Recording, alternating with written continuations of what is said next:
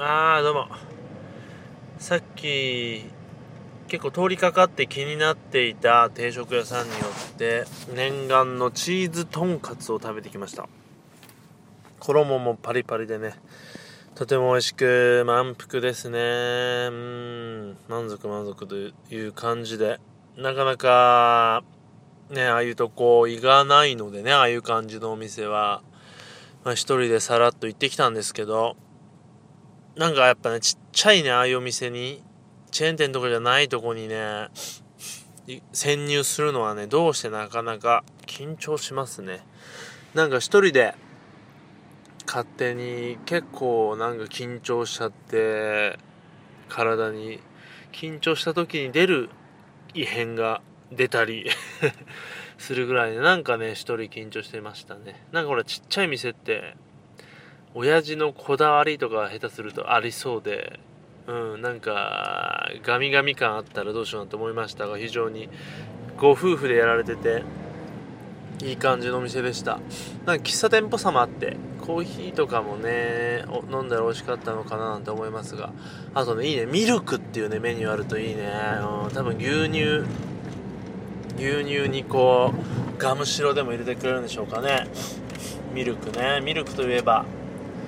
ビストロスマップに出た我らが騎士団団長綾野浩二翔やんがキムタクさんをねパシるときにミルクを、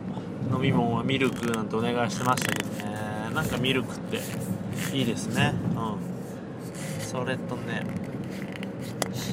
すいません、ちょっとね鼻が不調で、なんか詰まるというか奥詰まりみたいな感じなんですけど、プラン D の方でカッポーさんが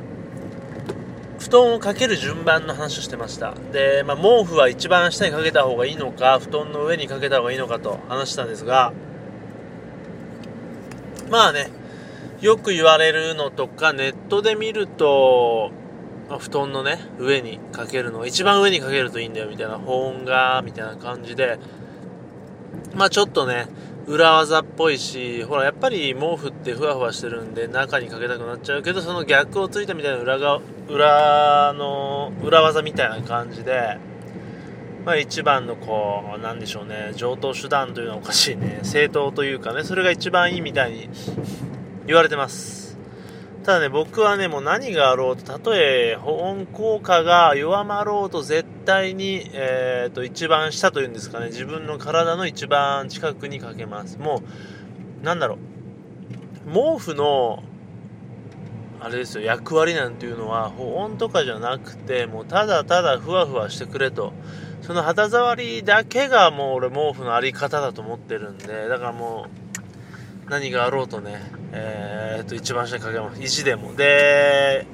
よくほらタオルケットを一番下にしろと、冬でもその、汗とか吸うからなのかわからないけど、そういうのを無視して、タオルケットを弾いてでも僕は絶対に一番下にねかけますね。それだけはもう揺るがないポリシーですね。で今ちょっとコーヒーが思いっきり下にこぼれましたね。でね、例えるとすごい簡単なんですよ、その毛布の件については。仮にね本田翼がもう僕の布団代わり、毛布になってくれるとしたらね、布団の一番上に絶対にかけないでしょと、間違いなく直にこうかけるよねっていう話なんですね。全然よくわかりませんけど、そういう感じで、毛布をご自身のね好きな人とかにね、例えてもらえると僕の理論は分かってくると思うんですよ。決して太い厚いね掛け布団を間に挟んだりはしないはずだと、そういう感じです。それとまた違う話題に行きますけど、ちょっと友人が、話してる中で、今通信量を減らそうといろいろ考えてるみたいなんですね。携帯のプランだったりとか、プロバイダーとか、いろいろ変えて通信費を下げようと。で、通信費みたいなものっていうのは、結構ね誰もがまず削りたいなという思うところなんですが、でそのねちょっと違う別件で話してて、僕的にその子がお金をね結構こう使うイメージが一切なくて、何に使ってるのかなっていうのが非常に、不思議だったんですね。例えば洋服とか、アクセサリーとか靴とかを買う様子もなければ、外に飲みにねしょっちゅう集めてる様子もないで、物を買ってるイメージもないし、かといって最近ギャンブルもやっていないと。で、何をやってるのかなって聞いたのはほとんどタバコを含めたコンビニで使ってしまうっていうことで、であれやだと、そんなに節約に走ってるけどコンビニの方は抵抗ないんだねって話してて、でも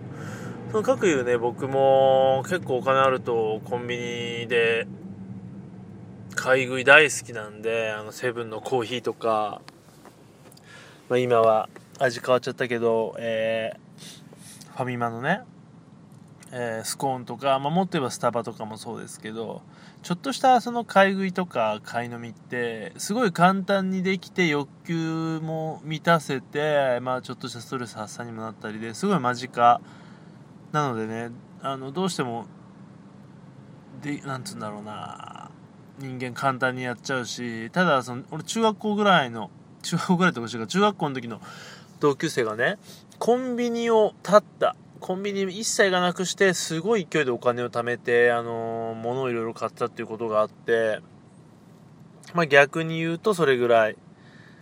コンビニっていうのはお金使ってるっていうね感じで、でやっぱりあれですね、でもその通信費には払いたくないってで思ったのは、やっぱ人間ってなんでしょうね、目に見えるものとか残るものにはお金は払いやすい、出しやすいけど、どうしてもこうね、通信費だったりとか保険だったりとか、目に見えないものには、お金を差し出しにくいっていうのが一つと、あとは後払いね。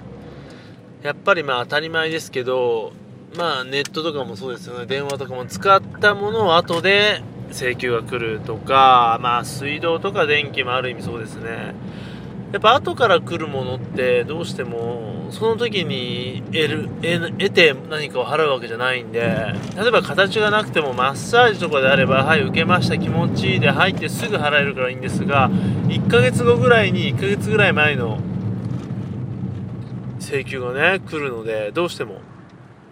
ねそういうとこだと嫌だなと思って、そうやってねやっぱり、節約したくなってしまうんですよね。ただその電気とか、携帯代もそうですが、なんで後払いかっていうと、それは常に使うもので24時間止めどなく使う、365日止めどなく使うからこそ、ある程度区切って後から払わないといけないもので、本当はその生活とかに一番密着して便利なものだったりもするわけなんですよ。なのでそこら辺が難しいものでね、密着しすぎて、その場払いができないってわけですからね。だから、そこら辺がすごい難しいなとは思いましたね。通信関係もいろいろプランとかがあって、やっぱり安さだけを取っちゃうと不便も出てきたりとか、電波だったり通信料だったりも出てきますし、それなりにお金かかることっていうのはやっぱり便利なんだなっていうのもあってね、そこら辺のバランスとか我慢とか使い方っていうのが非常に大事になってくるなという、感じですね。はい、というわけで、また Do the download